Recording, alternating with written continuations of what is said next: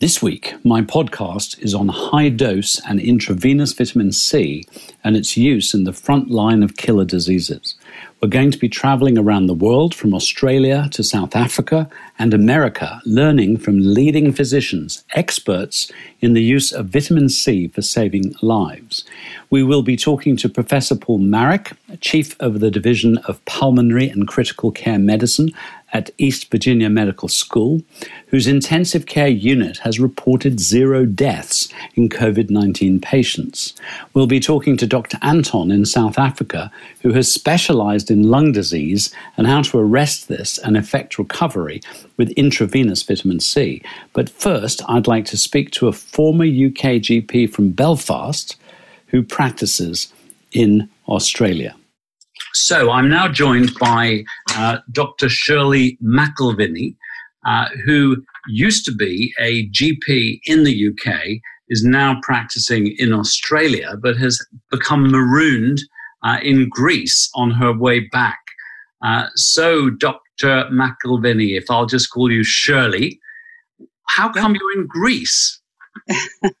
well, my husband and I, who's also a GP, we had planned our dream holiday uh, traveling around Europe in a camper van uh, for one year. And we started in September and found ourselves in Italy in February, uh, particularly in Lombardy. And so we had to make a decision about where we were going to go and how we were going to manage this because we're in an at-risk, at-risk age group. And, um, and so we left Italy and came to Greece. and, and here we are. and do you think you got COVID 19? Um, I'm very well at the moment. My husband and I are both out jogging every day. We may have been exposed to it in Lombardy. We certainly travelled throughout Lombardy. We were on public transport. We were in a very busy ski resort for a week, um, where nobody was practicing any hand washing or any uh, social distancing at that stage in end of February, beginning of March. So we may well, we, we definitely exposed to it. We, we didn't get sick. Uh, so, well, they're, they're, very friendly, the Italians, aren't they? yes. and have you yes. been taking vitamin C? Yes. Well, as soon as, because we had been following this uh, outbreak since December, we had been looking at um, medical news about this outbreak um, in December. And, you know, we're pretty experienced. We've, we've been through SARS and MERS and swine flu and, and flu epidemics for years. I mean, we both been GPs for over 30 years. So we immediately took action to protect ourselves uh, with hand washing and, um, you know, not touching anything that could possibly be uh, harboring the virus. But part of that was we also started vitamin C, oral vitamin C, straight away in February, and we've been taking it every day since. How much do you take? Well, we take two grams a day, uh, along with vitamin D and zinc to uh, boost our immune system.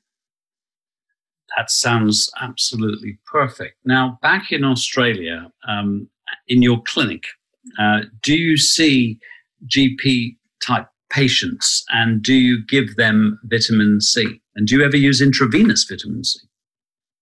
Yes, I've been using intravenous vitamin C for about 10 years now. And a lo- at the GP clinic, but we don't see all of the GP kind of cases. It's a little bit specialized. People come to us for uh, extra help and they come specifically for vitamin C infusions. So we use that for a range of conditions from something as simple as a, a cold or people feel they're getting a virus infection. They'll come and have a vitamin C infusion to boost their immune system. Uh, we use it for chronic fatigue, uh, any chronic diseases that have inflammation because it's particularly good with calming the inflammation process and then right through to supportive therapies for people who are uh, suffering from cancer. Now, and there are many, many clinics that are offering vitamin C infusions in Australia. I mean, this is really encouraging because in the UK and certainly in Ireland, one actually has to be undercover. Uh, it's it's really frowned on. Doctors are very worried about uh, announcing that they do use intravenous vitamin C. So, is it different in Australia? Is this approved in Australia? Yes. Well, we, we went through this process a number of years ago where it wasn't approved, and then several doctors presented the medical board, particularly in Queensland, with lots of evidence showing that it was effective in boosting the immune system and in conditions where uh, the immune system is weakened by inflammation, that it was very beneficial. And so it has been approved for a number of years now. And as I say, there are many, many clinics offering uh, this therapy. I imagine uh, the case of Dr. Ian Brighthope might have accelerated this process. Do you know him? Yes, yes, I know um, Professor Brighthope. Yeah, all the integrative doctors who use vitamin C tend to, um, you know, uh, support each other. So we have a close community that. Um, because I, um, for those information. Uh, for those who have not heard of Dr. Ian Brighthope, back in the early days of AIDS, HIV, uh, I got very interested. This is sort of late 80s in, uh, in vitamin C, high dose intravenous, uh, and so on. And in 1992, Dr. Linus Pauling and Dr. Raxit Jariwalla published this exquisite study which infected T cells with the HIV virus and exposed the cells to an amount of vitamin C that was absolutely proven to be not toxic. And they got a 99.8% complete inactivation of the AIDS virus. They then compared that to the best drug at the time, which was AZT, and it uh, massively outsurpassed the drug. Uh, I thought this would be really good news. Little did I know what sort of uh, shitstorm would descend upon me for saying this.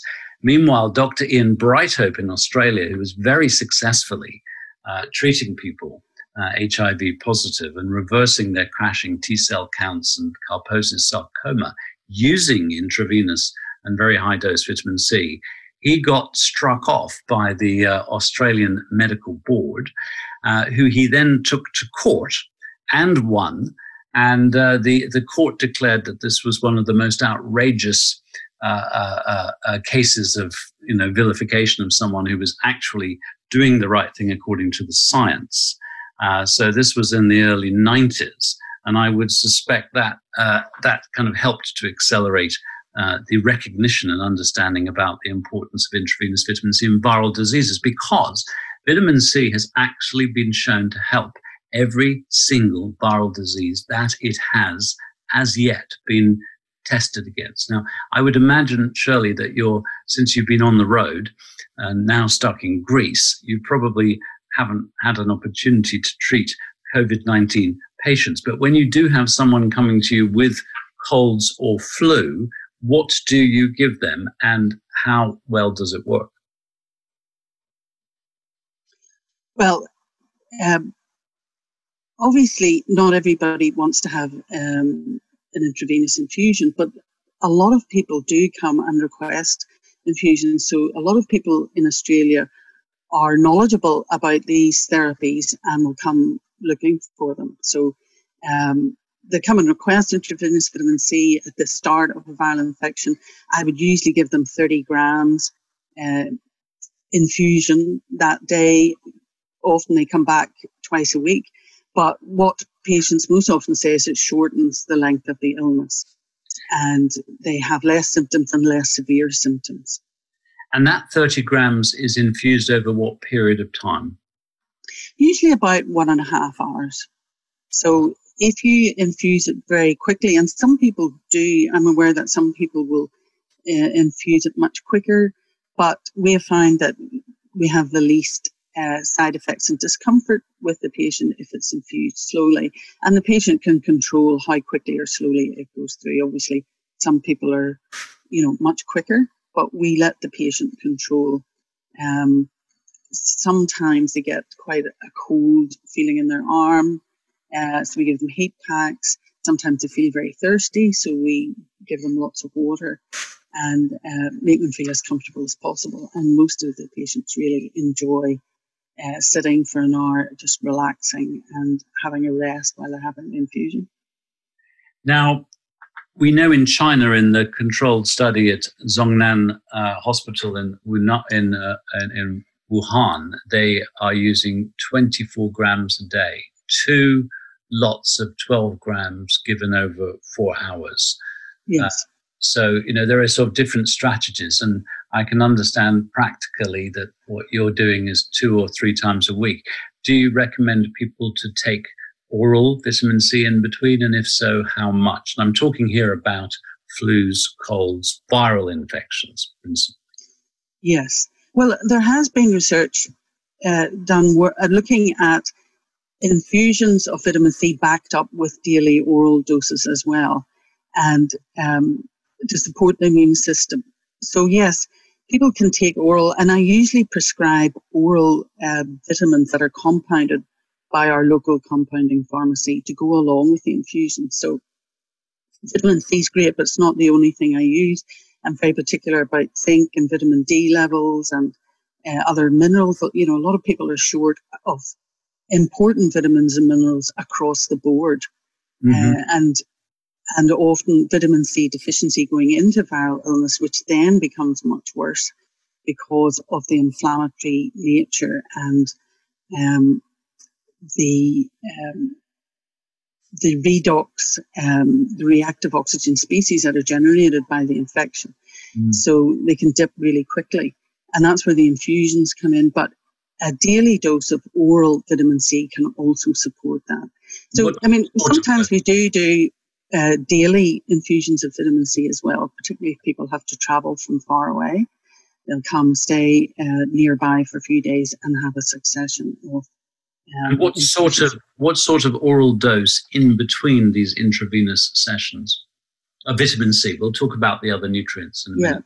Well, a lot of researchers recommend four grams daily, mm-hmm. and but some people get diarrhea if they take as much as four grams. Uh, I recommend two to three grams if you can tolerate it. So two grams certainly a day is a good dose to start with. Uh, you can increase to three grams, see if you get diarrhea, and if you do, then just uh, reduce back down to two grams a day. And do people with colds and flu, having had an intravenous session with the 30 grams, do they report, how quickly do they report improvement? Usually within two to three days. So the, the day of the infusion, they often feel a bit tired. And then the next day, you know, within 24 hours, they usually feel much, much better, uh, more energy, less aches and pains, uh, able to go about their daily uh, chores and, and work and things like that. So 24 to 48 hours, they usually feel an improvement. You mentioned vitamin D. Uh, I'm not yes. sure if Australia is in the English nanomoles per litre or the American nanograms per mil. Uh, but what sort of vitamin D in the blood do you want to get people up to, and how do you achieve that? Right. Well, I think that, you know, the general consensus is if it's less than 50, then you're in. That's nanomole per liter. Yeah. Yes. Yeah. Um, you're into vitamin D deficiency, but I don't think that's optimal.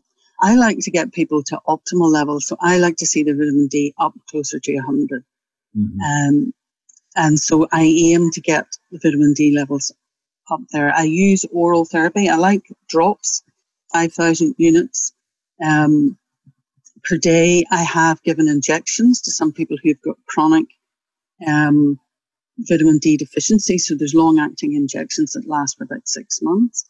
And um, they're very useful and uh, but at least 5,000 units a day. Now, uh, maybe going up even to 10,000 units. Okay. Now, and also vitamin D stores. So a lot of people don't realize that because, in, in, fact, you could take it once a week, you know, at a seven times higher than daily dose, and you'd achieve the same result. Yes. Let's imagine that I come in with the average level of vitamin D of a person in the UK in the winter, in February or March, which is about 35 nanomoles per liter. And mm. what you're saying, which I completely agree with, uh, is that the optimal level is about 100 nanomoles per liter. And let's say I'm suffering uh, from flu, and this would be very relevant for COVID 19 as well. Then what would you give me um, to get me up to 100? Would you give it all in one go? Would you give it over two or three or four days? What sort of level would you be looking to achieve that big increase to 100, the optimal dose? Yeah, well, there are lots of different protocols, and some people use very large oral doses uh, very quickly. I tend to be more conservative and would encourage people to maybe start with 10,000 units mm-hmm. uh, for a few weeks to get their levels up relatively quickly and then reduce down to 5,000 units a day as a maintenance dose. I don't think that 1,000 unit, which a lot of tablets are 1,000 units, and you know that's far too low. It's pointless using it. I think you've got to have a minimum of 5,000 units. And just exploring this a little bit, if so, if you're giving 10,000 units for a couple of weeks, and, and I'm only really doing this for the maths, um, what if you took 100,000 units, in other words, 10 days worth, literally on day one if you're low, and then mm. And then don't do you know take it again in another 10 days. Is that going to work as well? Well, it's not something that I've ever prescribed, so I mm-hmm. can't give my expert opinion on that. It sounds logical that it could work, and certainly the the injections are higher than that.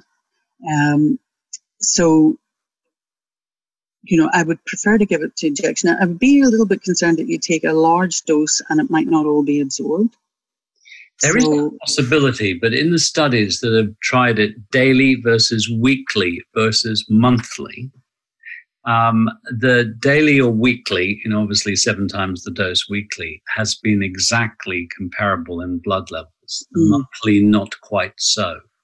Right. And it's interesting in my in my book Flu Fighters, uh, which has a chapter on this.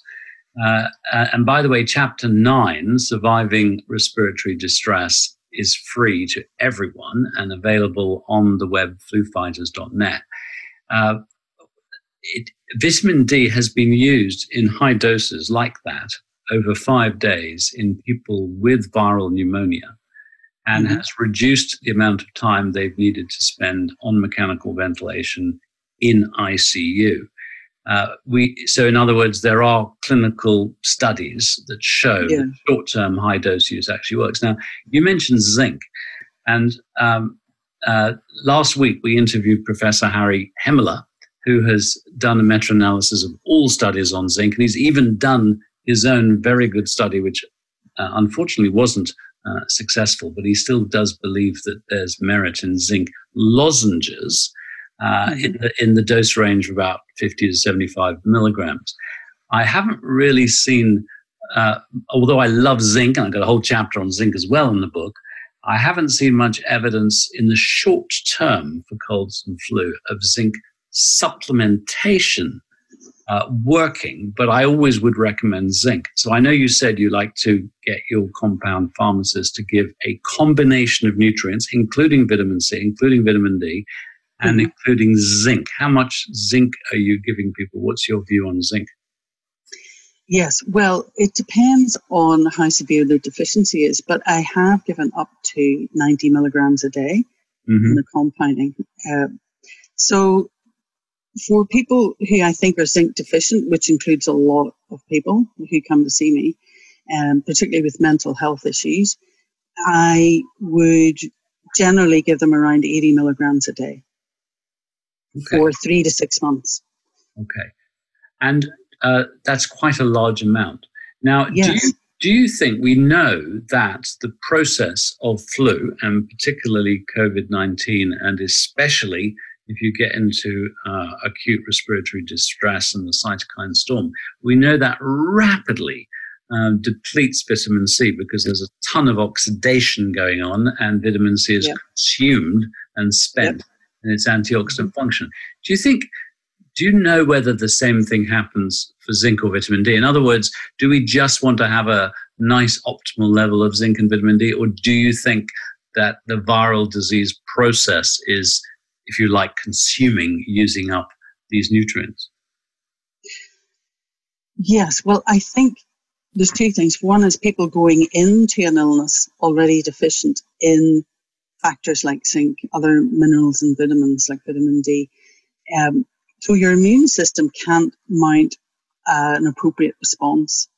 And then, secondly, as you say, some of the nutrients are used up very quickly. So the vitamin C is consumed um, in that process. And also, I mean, zinc is used in what over 300 processes in the body. So, and nothing works in isolation. Everything needs cofactors and enzymes, and the whole system works together. And if you're really short of zinc um, and you're just giving vitamin C on its own, you may not get as good a response if you don't give the zinc and the vitamin D and, and the other factors.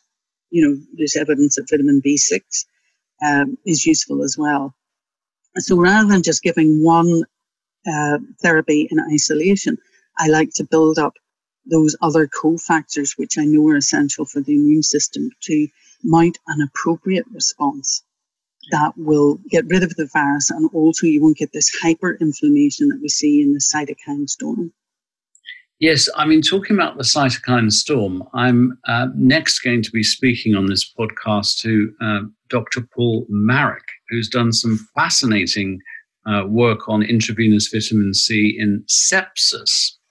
And yes. sepsis or septicemia is a, a bacterially induced infection. I actually had it a couple of months ago. It was very, very strange. I was traveling in Africa feeling fantastic, no problem at all, eating well, drinking clean water, hadn't cut myself, which is the usual sort of route of septicemia. Mm-hmm.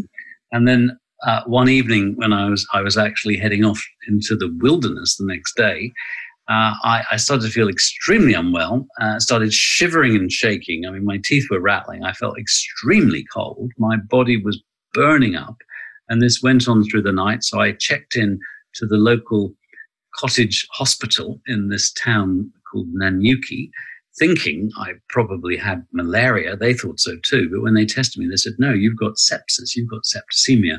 You're in the middle of a cytokine storm where your, uh, your white blood cell count shoots through the roof. Your body is hyperactive, overreacting. He said, you've got to be on 48 hours uh, antibiotics. Fortunately, I had a supply of vitamin C. So as I lay there drip feeding the life saving antibiotics, I was also taking high dose vitamin C. And anyway, 48 hours later, uh, everything had calmed down. My temperature was fine, and I felt again fantastic. It was like a, a 48 hour process, and uh, and got on with my life.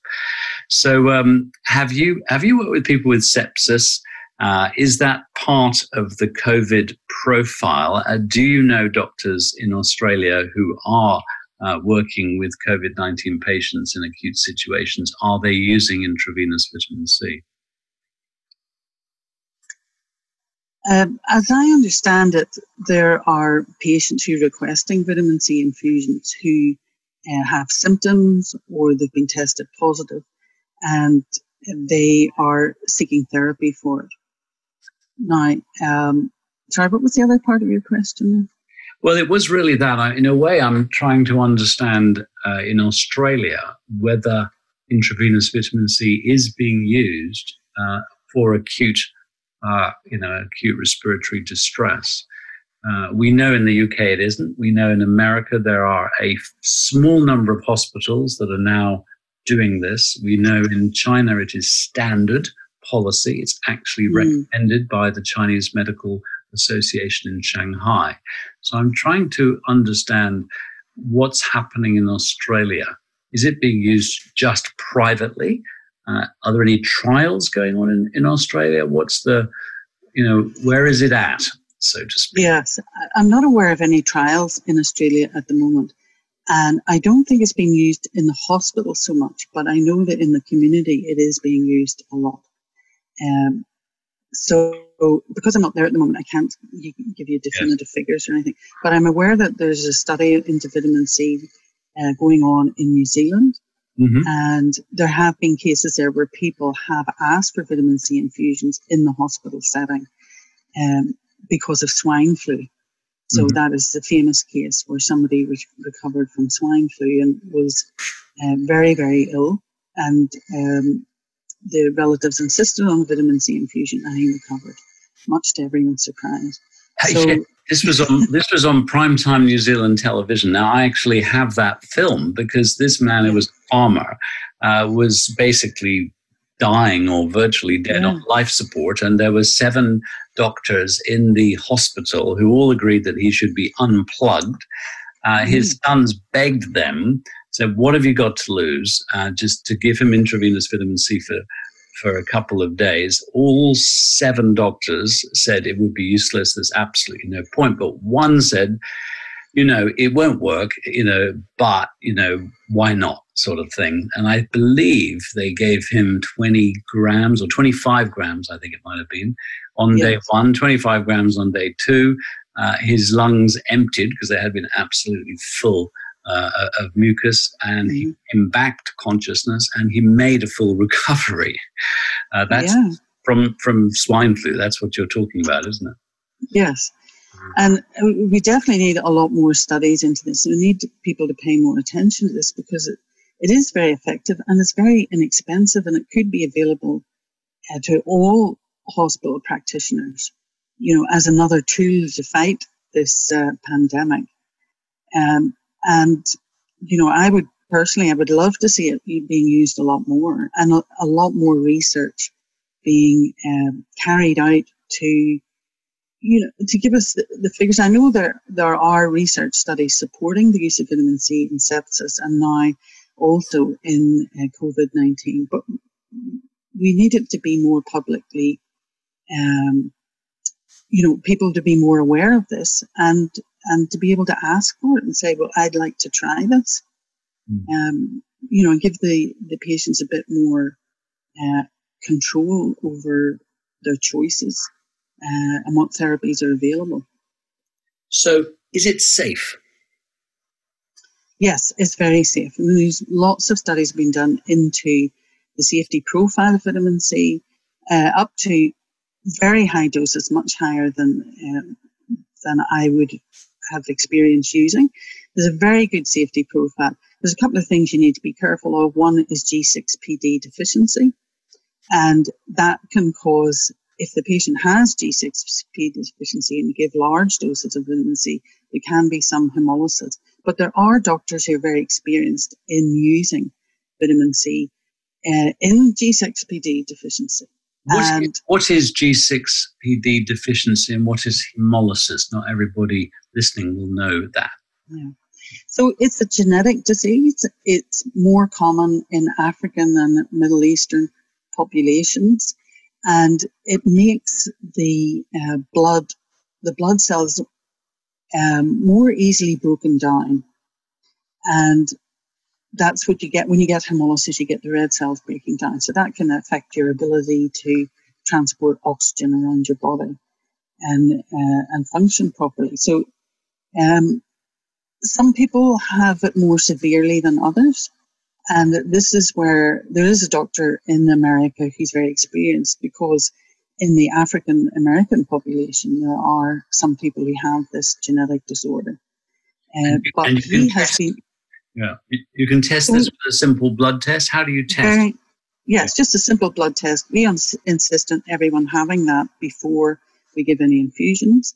Mm-hmm. Um, but once your status is established, then that's you only have to do the test once. And if you don't have it, that's great. Then you can come back and have uh, further vitamin C infusions the next time you have a viral illness or you, or you require an infusion.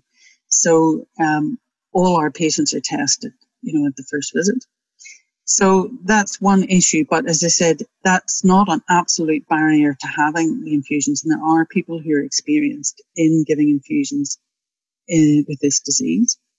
And then the second one is chronic renal failure. So it, you do need to be wary about giving the higher doses in those situations. But again, there are people who are experienced in this who can advise other practitioners what to do, what doses are appropriate, and how often.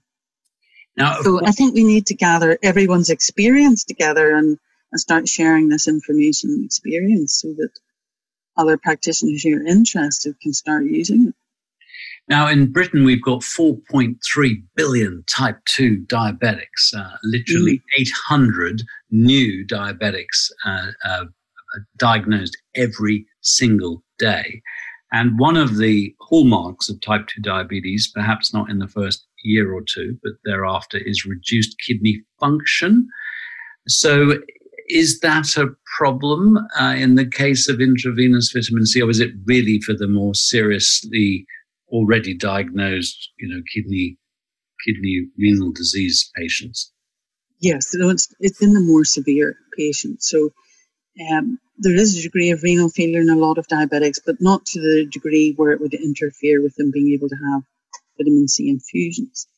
But I think uh, type 2 diabetes is very interesting because it's a very inflammatory disease, and those people, their immune systems are already working overtime dealing with the diabetes. And then when they get um, a coronavirus infection like COVID 19, that's the final straw for their immune system. They, they can't cope with it um, because the immune system's already primed and busy. So it's understandable that people with these inflammatory chronic diseases are much more vulnerable to getting cytokine storms and much more severe illnesses with uh, these coronavirus outbreaks. Now, in the UK, we have almost twice as many deaths from COVID 19 uh, in men as women. And this pattern uh, is really has been seen everywhere in Spain, in Italy, in China. Uh, exactly why is, we could say, unknown. But if I was to guess, we also in Britain have almost twice as many men uh, diagnosed with diabetes as women. Mm-hmm. So it's you know we know in Italy that that uh, smoking has you know been put forward as a possible factor. Certainly in China, more men smoke than women. In Italy, the difference is not that much. Uh, yeah, I mean, I don't think we know yet. Uh, Horizon here had a TV program which was talking about ACE2 receptors, but actually, uh, yes. you know, which are which are um, uh, lower in children. They were arguing that might be a reason why under nine-year-olds there's, there's virtually no death. I don't think there's been a single death recorded in a healthy under nine-year-old yet anywhere. Uh, but these ACE2 receptors are actually really low in diabetes. So, so, uh, mm. so theoretically, if it was that, they would have less risk, uh, when in fact they have more. Have you got any? Yes. You know, what's your thoughts on this male female massive difference mm. in risk? Well, having been in Italy at the beginning of the outbreak and watching people, you know, I think smoking has a huge part to play because it's not just the fact whether you smoke or don't smoke, but how you smoke and how much you smoke. And we were just amazed how many people smoke and how many people smoke continuously uh, in Italy. So they just put one out and light another one straight away. So there you've got uh, a toxin, uh, an inflammatory process in your lungs, which is going to make you more vulnerable. Uh, and then if you add to, that the higher alcohol intake in men and um, the higher rate of inflammatory diseases like type 2 diabetes. I think just looking at a few factors, lifestyle factors like that, could easily explain why men are much more vulnerable to getting uh, serious infections and, and higher death rate. And it really indicates to me that there is never a better example now of how keeping yourself healthy and fit into middle age and old age is the key to protecting yourself um, from these illnesses. And I've been what? trying to persuade type sorry type two diabetics for years that you can do something about it, and by changing your diet and exercising, you can bring your blood sugar back to normal and reduce all that inflammation. And it has been done. You know, we have lots of people that have been successful in doing that. So, you know, if if you didn't worry about the fact that you were smoking and you had high blood sugar or pre-diabetes, you know, from today forward, this is the time to take action now because we're going to have more of these outbreaks. This isn't going away. And, um, you know, getting your body working really well and reducing any inflammation is a way to protect yourself. Now, one single puff of a cigarette is a trillion oxidants. Uh, we mm. know that it consumes vast quantities of vitamin C. Uh, we also know that vitamin C actually helps to stabilize blood sugar and lower the best measure called HbA1c in, di- mm-hmm. in diabetics. So, if you are concerned about how to reduce your risk of COVID 19 uh, becoming a, you know, a serious problem for you, this lockdown is a perfect time to stop smoking, really. It's got to be done. Uh, even if you're popping lots of vitamin C, if you're smoking, you're you're you know you're not wasting your time, but you know they do counteract each other. Uh, now, a question I want to ask you is: in China, in every single hospital, uh, the workers, the ICU teams, the doctors, the nurses, the volunteers, they are all actually given two grams of vitamin C a day. In the UK, uh, our uh, official advice uh, from the NHS and also from the British Dietetic Association is don't bother. Vitamin C does absolutely nothing uh, for colds or flu. Uh, what's the situation in Australia? Are healthcare workers, are doctors, uh, are people in the medical profession aware of this? Are they taking vitamin C? Yes, I think a lot of people are taking vitamin C. Um, sales of vitamin C tablets and oral preparations have, have skyrocketed. Um, information has been shared about the benefits of vitamin C, and so a lot of people, healthcare workers, um, uh, just the general public, are taking vitamin C and zinc and, and vitamin D to protect themselves against the infection. And of course, in Australia, we just come out of summer, so people's vitamin D levels are at the highest they probably are all year. And this may account for the less number of infections in Australia and also the uh, lower uh, deaths rate that they're seeing. Whereas in Northern Europe, people are coming out of winter where their vitamin D is probably at the lowest it's going to be all year. And so that makes people more vulnerable. Um, Shirley, thank you so much for sharing your wisdom and your insight into what's going on uh, in Australia. It's fascinating. This is a global pandemic, and we are learning how different countries are responding all over the world. I can uh, hear from your accent, you're obviously from Northern Ireland, so I'm not sure if I should say sláinte or uh, G'day, uh, or but now you're now you're stuck in Greece, which is a pretty good place. I think there I would say Yassos. Uh, but thank you very very much for sharing your time. I hope you enjoy your lockdown. You sound like you're in a good place, and uh, return safely to Australia and help people uh, to stay well and healthy. Thank Brilliant. you. Thank you very much for inviting me. So now let's talk to Dr. Paul Marik, who's chief of the Division of Pulmonary and Critical Care Medicine at the East Virginia Medical School in the US, who has told me he has cracked the COVID code. Dr. Paul Marik, I'm extremely honored to be speaking to you. I know how busy you are saving lives. So have you cracked the COVID code? Yeah, well, thanks, Patrick. Thanks for speaking with me this morning. So, you know what? We think we've figured out how to treat this disease. Um, and, you know, this is based on our previous understanding of the treatment of sepsis. This is based on our understanding of this disease, COVID, and then our personal experience. The problem is that no one believes us. Um, so it's obviously extremely frustrating. You know, we have good results, um, and we see it work with our own eyes. And I have a colleague in Houston who's using the same protocol, and he sees the same thing.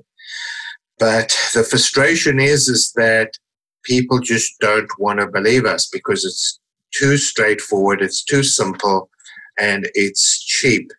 And you know that goes against many um, basic principles. And to put it into context, uh, because I was uh, getting information from uh, Dr. Jason Varon over in Houston, and he reported on, I think, 20, his first 24 people through ICU with no deaths. How many people have you had with COVID 19 through your ICU, and what's your mortality rate?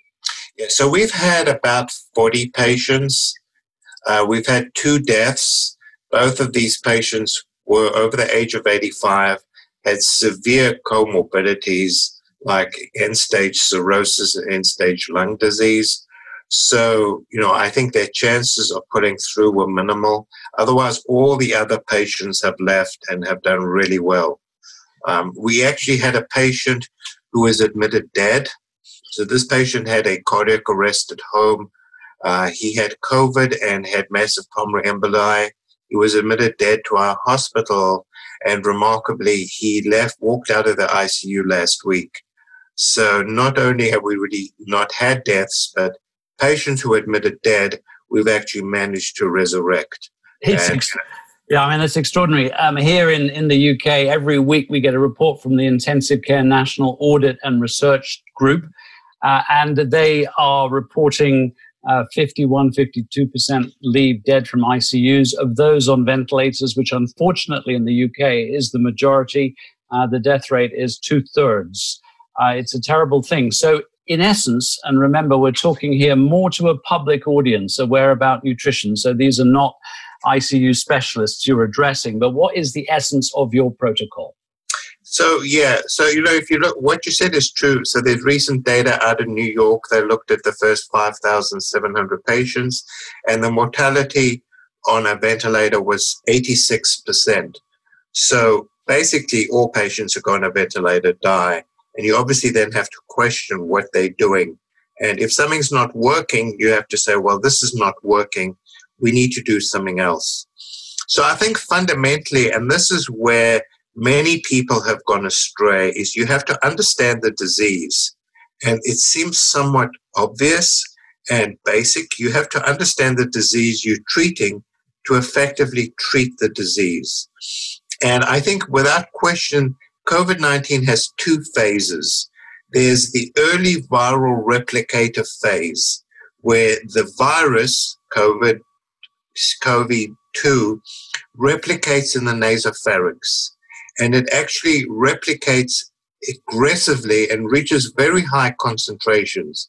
And that's why it's so infectious, is that it's, it's, it's highly contagious because it replicates to an enormous degree. What then happens is some patients, and we don't know how many, may just have an asymptomatic infection. Their host immune response overcomes the virus and the virus goes away. There is a percentage of patients who become symptomatic. So they develop typical flu like symptoms, which is typical of influenza fever, cough, headache, myalgia, myalgia being sore muscles, which is typical of influenza.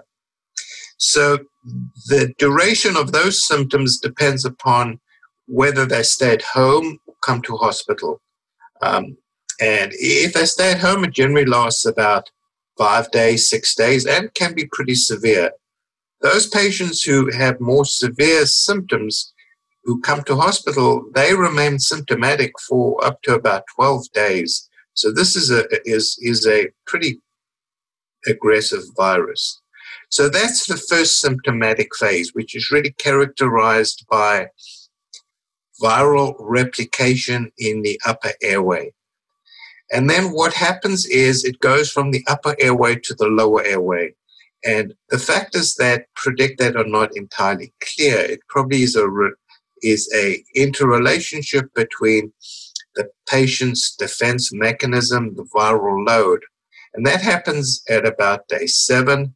So you you transition from the upper airway replicator phase to the lung phase. Once it gets into the lung, um, the virus binds to specific receptors on the pulmonary lining, the alveoli, and then it induces an intense inflammatory response. So this is really the key. You have an early viral replicator phase where patients have symptoms like flu, but then they transition into a phase which is marked by severe hyperinflammation. So the virus triggers the production of inflammatory mediators. So we call these cytokines. The cytokine is a protein made by the host with the goal of immune, increasing the host's immune response. But what happens in some patients is the immune response gets completely out of control. So this is a fire which is out of control. And indeed, it, it's the host immune response which is killing the patient and not the virus and at just, this stage. And it's a it's a vital concept to understand because what is actually happening is the host immune response is out of control. And it's the host immune response which is killing the patient. And that's what happens General, in sepsis, isn't it? Yes, it's very similar to sepsis. This is the analogy between COVID and sepsis. And so the current treatment is just to support them and wait for the storm to die down. The problem is what happens if you do that is the storm damages the lung. And I think we now have data, particularly from New York, that if you don't institute anti inflammatory treatment, this then progresses to severe, what's called the fibroproliferative stage of acute lung injury. And they, these patients have severe irreversible lung injury and will likely never come off a ventilator. So, you know, what, what we say is that in the early phase, like, you know, when patients are symptomatic, you want to give them medications and, and, and dietary supplements which improve their immune system. However, when they get to the this pulmonary phase, you really want to down regulate the immune response. And this is such a vital key. The World Health Organization, American Thoracic Society, etc., etc., basically said you should not use steroids. Steroids are drugs which downregulate the immune response. And because of this advisory, people were absolutely scared to use drugs which downregulate the immune response. However, they made this basis, this decision based on um, superficial and inadequate review of the literature. And this was a major mistake. We now know that it's wrong. We know that a study from SARS that looked at 5,000 patients with SARS showed that if you gave steroids early, it was not helpful and they made it worse. But if you gave it in the later stage of SARS, it significantly reduced mortality. So, what and, are you giving in this later stage? So what we do is we give a combination of corticosteroids. So corticosteroids are probably the most powerful anti-inflammatory drugs. They switch off inflammation. I think most people know about corticosteroids. Together with corticosteroids, we add vitamin C. So vitamin C has very potent antioxidant and anti-inflammatory properties. And what we've shown clinically and in the laboratory is that vitamin C and corticosteroids act together. They act synergistically to downregulate the inflammatory response. How much so vitamin C do you give? So we've increased the dose slightly from our sepsis protocol because this is a different disease. So with the sepsis protocol, we gave 1.5 grams Q6. We, we found that with COVID, we need a higher dose. And this may be because you require a higher dose to get into the lung. Uh, so we give three grams Q6. Q6 means every six hours. Every six hours. So 12 grams spread out over that 24 hours. Yes, and we give this together with corticosteroid. Our standard dose is methylprednisolone, 40 milligrams twice a day. In addition, the other third component is we anticoagulate these people. It's become absolutely clear that the cytokine storm or this inflammatory storm activates clotting. And the clots can be big clots or small clots. And this bears on both patients having uh, major clotting events, but also the small clots interfere with oxygenation in the lung. So we start full anticoagulation at the beginning when we give vitamin C and we give corticosteroids. Now, obviously, the ideal is not to have people coming into this massive immune uh, cytokine storm. So, when someone comes into your hospital, uh, what do you give them? Yeah, so so that's a really good question. So, you know, we, we're not really sure. How, you know, you don't want to give anti-inflammatories too early, and then obviously you transition over to this this stage. So you know, what we do when patients come to the floor is we, which is the medical ward, we watch them closely. We give them oral vitamin C. We give them zinc. Um, we give them some anticoagulants and we watch them closely. And then at the moment that we see they're deteriorating and they're progressing to the pulmonary inflammatory phase, that's the point we hit them hard with vitamin C corticosteroids and heparin. So I think the, big, the problem is people wait too late. And it's like it's like a fire. The earlier you can extinguish the fire, the better the outcome. And the longer you wait, the more damage it does to the lung. Now, you give them zinc, but I, I read in your earlier protocol uh, that you also gave quercetin. And then I was reading that quercetin is uh, a zinc ionophore. It helps to get zinc inside virally infected cells and it then helps to kill them. Are you still using quercetin?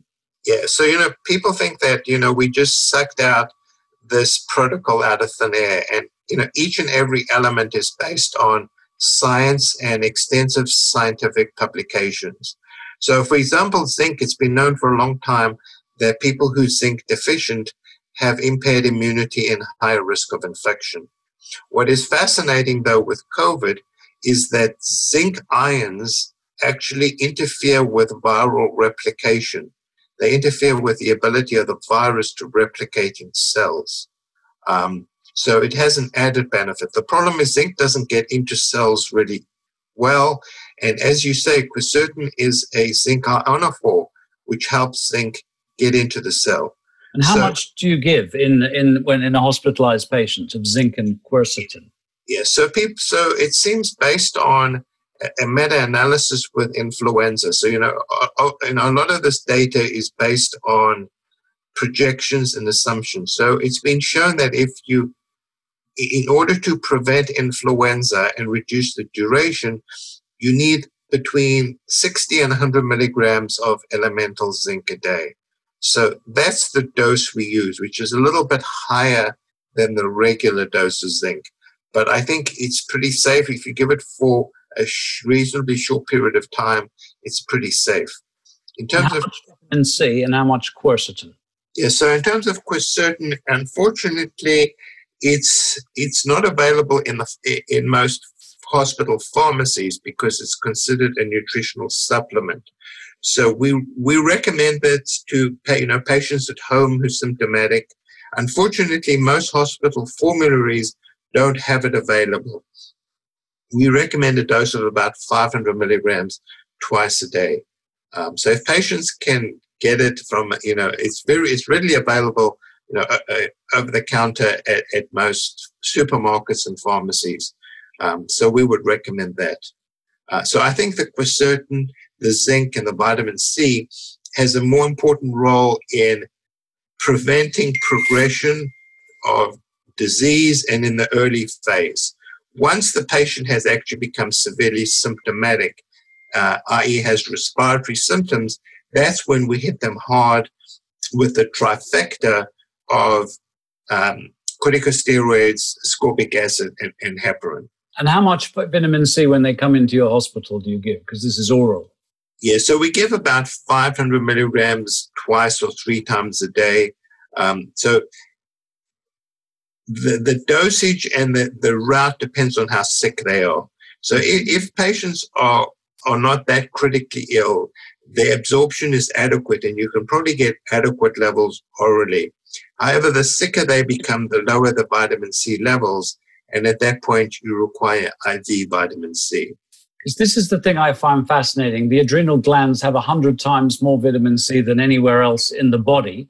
And I know that you've measured scurvy, literally scurvy. I mean, that is incredibly low vitamin C levels, almost undetectable in your sepsis patients.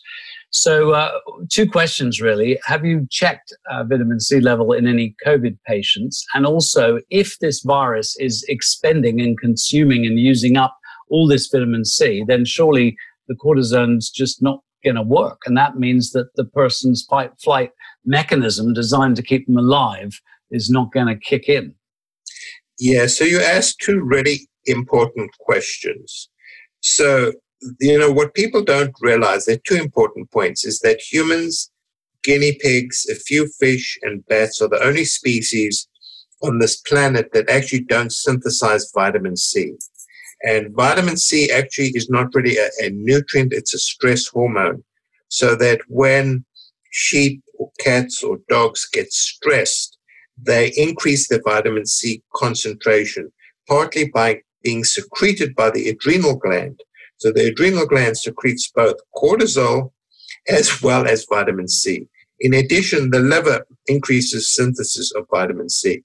So this is not this is not made up stuff. This is based on absolute science, and we know this absolutely and categorically that vitamin C in other species is an important stress hormone. So I have a colleague who's actually measured vitamin C levels in COVID patients. They're undetectable. Undetectable. The levels are so low in all COVID patients they cannot be detected. So we absolutely know that patients who COVID, apart from all the other benefits, are absolutely profoundly deficient in vitamin C. So all of them actually meet the diagnostic criteria for so-called scurvy. So just on that basis, there shouldn't be so much controversy about giving vitamin C. These people have a disease induced scurvy.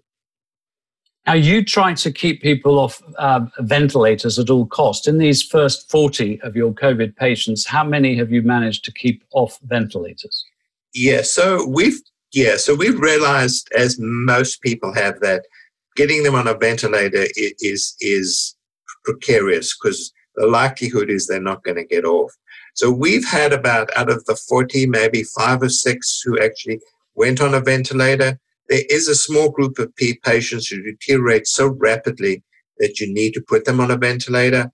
But those patients we treat, we, we used very gentle modes of ventilation and we treated them aggressively with our protocol to downregulate the inflammatory storm. And with that technique, all of them have come off a ventilator. So we haven't had a single patient who's become ventilator dependent, which is completely at odds of the experience in New York City and um, and in Italy and Spain. I have a colleague who's going to volunteer in New York City, and he tells me that patients who've been on ventilators for four to five weeks with absolutely no hope these patients will ever get off a ventilator. And how long is it taking you to get people out of ICU? So, about the usual is so there's no question this is a very pesky disease. So, you know, when patients come to our ICU in septic shock, we get them out within three days and they turn around quickly. There's no question that this is a different disease. They have overwhelming inflammatory storm. So it takes longer to quell the storm or put out the fire. So I would say generally about five to six days to get them out of the ICU, which seems to be a lot shorter than other people uh, are, are, reporting. Now, the tragedy here in the UK, I've, I've, there's now a couple of uh, ICUs who are using vitamin C. Uh, I think the dose is too low, about a gram every uh, 12 hours. Uh, I'm not sure that that's enough. But the biggest tragedy is that they are being presented with patients who already have multiple organ failure, and they're they're effectively putting everybody straight onto a ventilator. And I've stressed uh, that they've got to start earlier. The minute a patient comes into hospital, that's when you need to start. Yeah, so you make some important points. The first is I think there's been a lot of misinformation and false information and inadequate information that has been volunteered to to the general community, and I presume this is in the US and I presume in the UK, that people don't understand this disease. And if you don't understand this disease, you're not going to seek medical attention in a timely fashion. So there's absolutely no question of doubt that once patient, obviously not every patient can be admitted to hospital. Most of these patients have flu-like illness and they get better. But those that are at home, once they develop shortness of breath or difficulty breathing, they must move their butts to the hospital. That's a very important transition from the viral replicator phase to the cytokine storm phase. And if you wait until the last minute, obviously the, the, the longer you wait, the more damage has been done, the more difficult it is to reverse the course. So it's absolutely essential that that the public understands that once they develop shortness of breath, difficulty breathing, they must come to hospital. And it's at that time that the physicians need to treat them aggressively. Now, we have some dose finding studies, and the dose that you suggesting is way too low. This is a highly inflammatory disease, and you need to get adequate concentrations into the lung. So a dose of one gram Q12 or 12 hourly is just not going to be adequate. We discovered that our sepsis dosing of 1.5 grams every six hours actually had some effect, but wasn't adequate. That's why we increased the dose to three grams every six hours, which we think is, is optimal in combination with steroids. It's really important to stress that the vitamin C and the corticosteroids work together. Are there any adverse effects from the vitamin C? Do you need to check people for G6PD deficiency or kidney problems? Yeah, so that's a good question. It's absolutely safe. There's no question of doubt. We're unaware of a. We've treated here over 1,600 patients with sepsis. We and we follow these patients very closely. We're unaware of a single side effect. The only caveat is that if you use point of care glucose testing, which with a certain glucometer, that, so this is a finger stick which measures glucose level, with one of the manufacturers, it can't distinguish between glucose and vitamin C. So it can give you a falsely elevated blood glucose level. So that's the only caution, and that's only with a particular point of care glucose monitor. Otherwise, we're absolutely unaware of a single side effect. So it's completely and utterly safe. Dr. Paul Marik, I'm aware that every minute I keep you on this podcast is a minute that you are not out there helping someone. So I'm going to thank you immensely for sharing this little pocket of time, which we will get to um, thousands of people. So everybody listening, please make sure that all your friends and family and any medical colleagues you know listen to this. Dr. Paul Marik, thank you very, very much. Sure, Patrick, and stay healthy. My next guest is Dr. Anton Janse van Rensburg. He's the Chief Medical Officer of um, Care in South Africa. And may I say, one of the very few doctors who has a master's degree in nutrition. Oh, I wish there were more doctors like that. Dr. Anton has a wealth of experience in using high dose and intravenous vitamin C in diseases of the lung. So that's very relevant to COVID 19. Now, unfortunately, no, unfortunately, fortunately, uh, I note that South Africa has very few deaths. So, what's happening on the ground in your country, Dr. Anton? Um, hi, Patrick. Um, yeah, that's a really difficult question. I wish I had uh, all the answers to that. I think um, every country in the world is uh, unsure why we have these differing numbers. Um, um, so from, from my side, just, you know, maybe guessing and using the same speculation as everybody else is that our weather should play a role. I mean, viruses, it's a well established fact that viruses don't like um, hot, uh, warmer climates, humid weather. Um, the fact that maybe we haven't done so much testing. Um, and then the other one, which we tend to forget, that um, um, COVID-19 is is the sister of SARS, and SARS um, or the, the, the, the COVID-19 virus is a, a, RNA virus and they replicate very fast and they, they eventually become weak. So they, but this is what I'm hoping is happening in South Africa that we already have a weakened virus here. But yeah, it's all speculation. It's funny that you say that because I was talking to Dr. Peng uh, in Wuhan, uh, where they've had no deaths for several weeks and no one coming into ICU. He was running a randomized controlled trial on uh, intravenous vitamin C in ICUs ran out of patients, and that's uh, with a TS on the end. Oh, wow. He had nobody else to treat. And he, he, what he noticed was at the beginning of, uh, of the COVID 19 pandemic, uh, it was a very, very different pattern of symptoms uh, towards the end. And uh, he wondered whether the virus had mutated. Now, how long have you been using high dose oral and intravenous vitamin C, and in what kind of patients? Patrick, this has uh, been for about two decades that I've been doing this now, and it's a very wide range of patients. I've got a particular passion for cardiovascular diseases. So many of my, my cardiovascular patients are on vitamin C, um, cancer patients, um, chronic infections, fatigue, fibromyalgia, but particularly um, emphysema patients um, in their chronic care, but also when they get pneumonia. And, and maybe you could explain to people what emphysema is. And I should point out here two things. One is that a lot of people dying from COVID 19 basically are dying from pneumonia. Uh, we could sort of define what that is. And also, something that very few people seem to realize is that they are measuring uh, in, in ICUs levels of vitamin C uh, below the level that diagnoses scurvy. And the most common cause of death in people with scurvy, which is serious vitamin C deficiency, is pneumonia.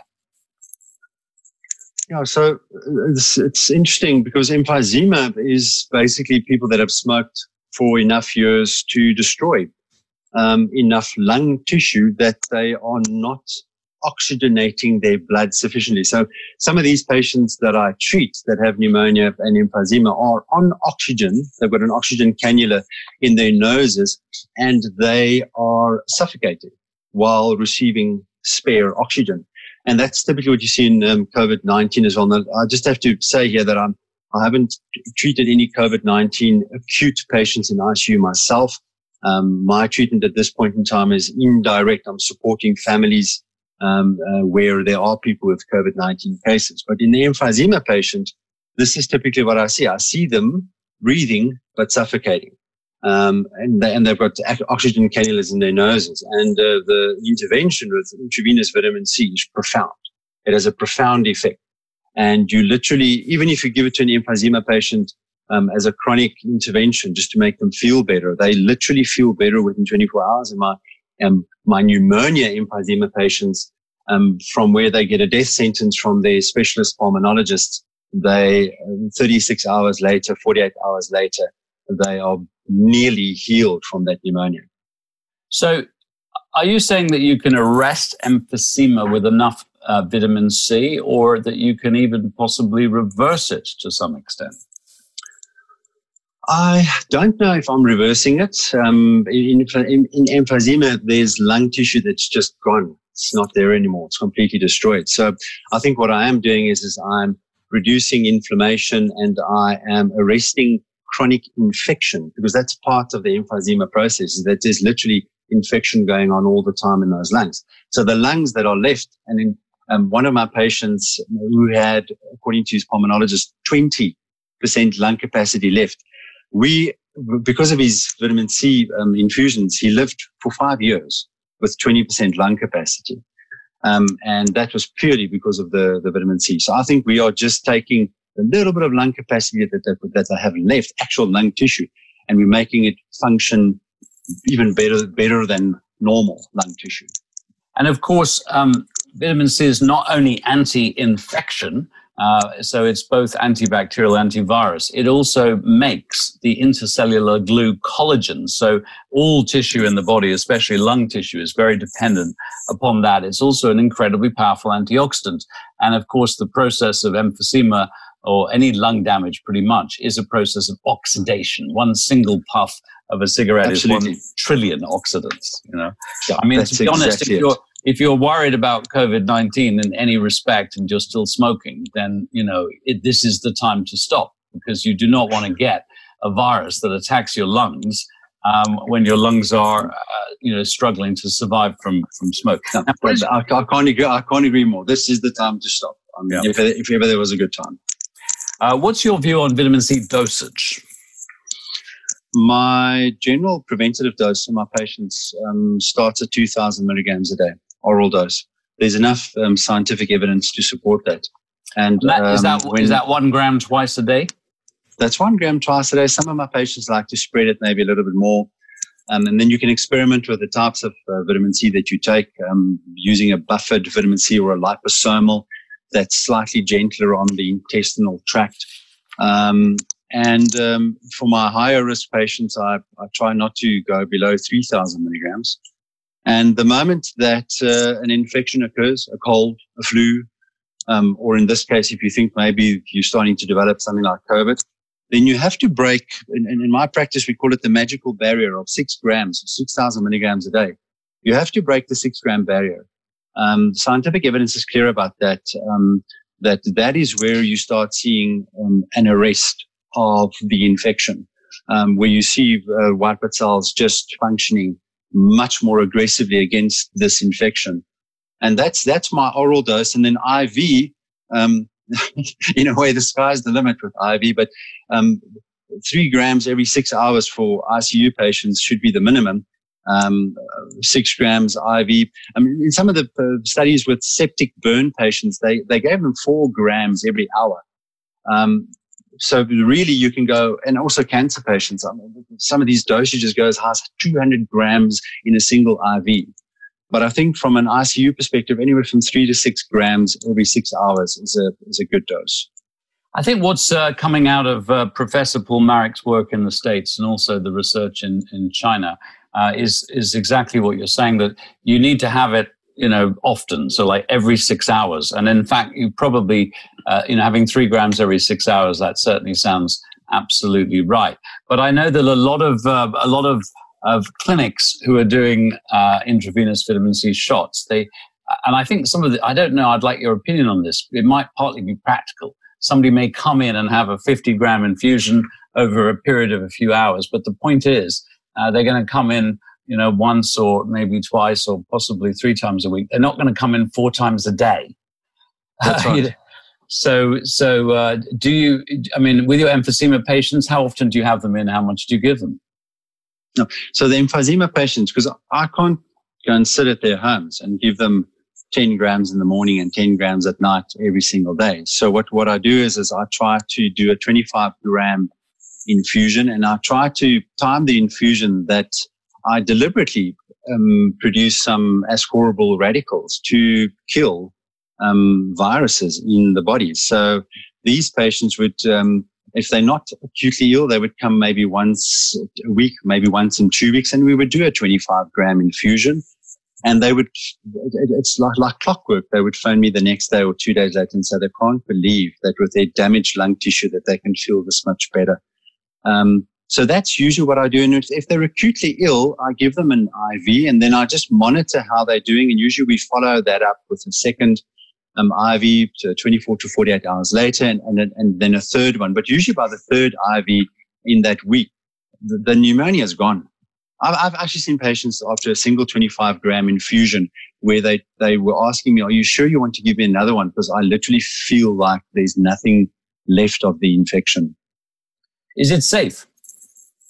It's an incredibly safe therapy. If you look at the, some of the studies that have been done in cancer patients where they really push the limits, um, they go as high as 200 grams. And then, then that's where you see that um, the, the, the worries that people have with kidney function are unfounded. The worries that people have with kidney stones is unfounded. This is an incredibly safe um, therapy and incredibly effective. Actually, it was the South African group uh, down in uh, Cape Town University Medical School uh, who did the research on vitamin C and the rumor that it caused uh, kidney stones. And they proved that it wasn't the case. What happened in the early studies is they'd collected urine um, and they hadn't preserved the urine and it actually had oxidized before they actually measured what was going on. So that was uh, hmm. Auer et al., A-U-E-R, and Alan Rogers. I remember that um, that well. Now, what about uh, your focus is on vitamin C, but what other nutrients do you recommend to help recovery from lung disease and infections?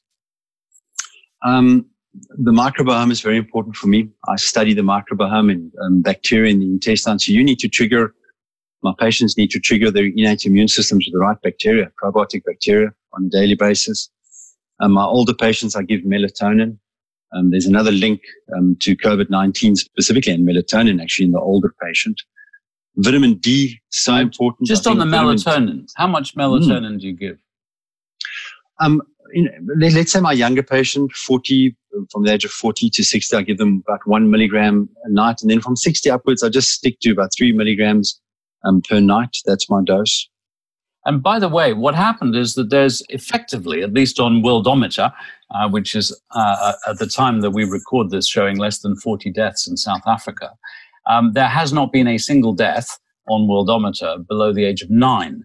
And I think we could perhaps say uh, that there hasn't been a single death of a healthy child below the age of nine. In Britain, we had the death of a five-year-old child, but they had uh, they had other health complications that have actually not been disclosed. And also, the other thing that's very different to normal viral pneumonia is way less deaths in pregnant women. And one thing we know about melatonin is the levels are very high in young children. They start to drop off from about the age of 14. And they also increase with every trimester of pregnancy. And melatonin has been shown to be an uh, uh, inflammasome. It actually targets inflammation. Mm. So I'm very interested to hear to, that you're focusing hmm. also mm. on melatonin, especially in older people who have very low levels of melatonin. That's it. That's what we have to do. Yeah, and, and then a few other things like vitamin D, zinc, um, fulvic acid. Um, so I, I, try to use combinations of these things. I think vitamin D is, is not spoken uh, about enough. Even in a country like South Africa, sunny South Africa, I regularly um, test people's vitamin D blood levels, and I find that people don't actually go outside, even though there is sun. So that's maybe something that people can look at as well. What do you want to get the blood vitamin D level up to? I don't want it to be, be below 50. Mm. Yeah, there's, uh, I mean, the grassroots surveys going on in the US really are showing us now that it should be at, at 100, you know, higher.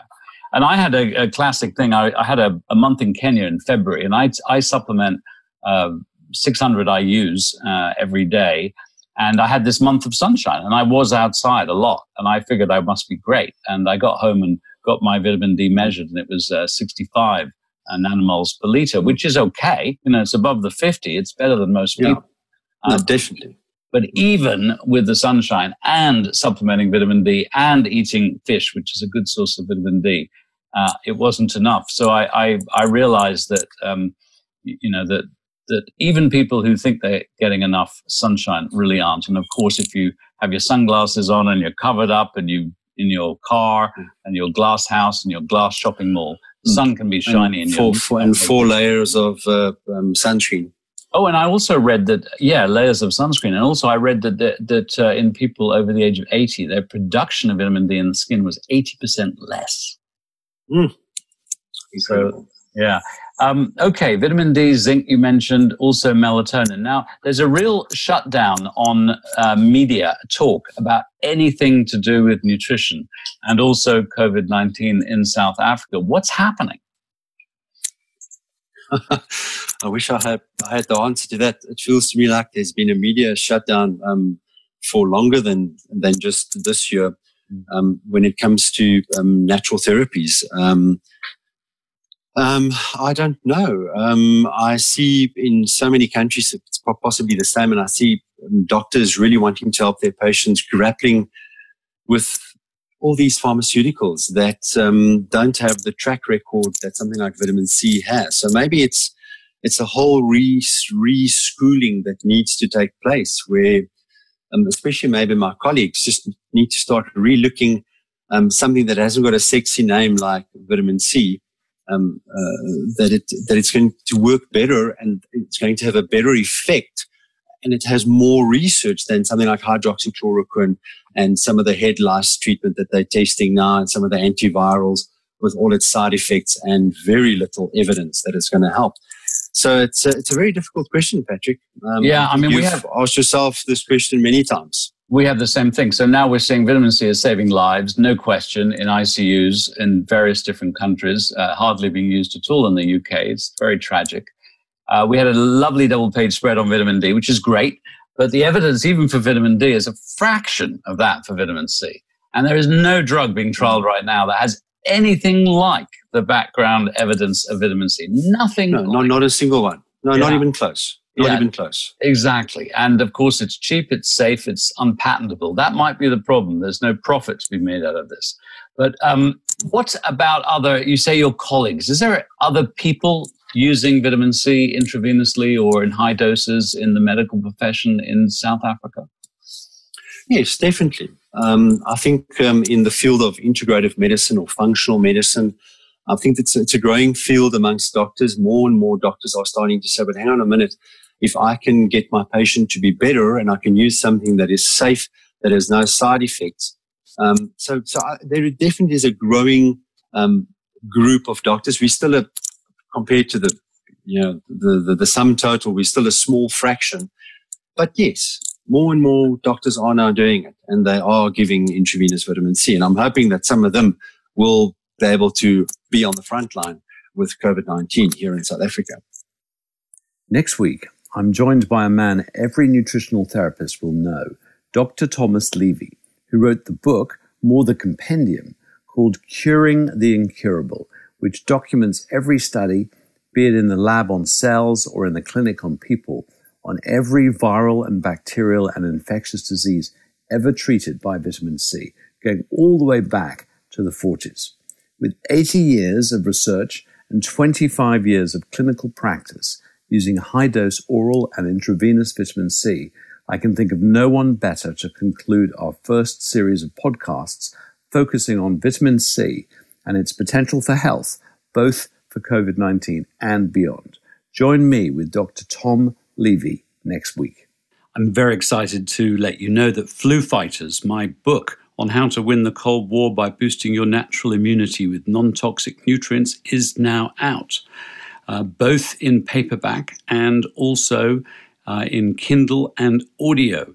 The book explains how viruses work and where are their weaknesses, why animals that make vitamin C rarely succumb to flu or cancer, the truth about vitamin C and how to use it when you're infected, how black elderberry blocks viral replication, why vitamin D levels crash in winter to make us more susceptible, and other critical immune support nutrients from selenium to zinc, and also how intravenous vitamin C saves lives in those with respiratory distress. And next week in my podcast, I'm going to be talking to doctors around the world, from Australia to South Africa to America, who are saving lives with high dose and intravenous vitamin C. If you'd like to know what's happening in the front line in ICUs, tune in next week for my podcast.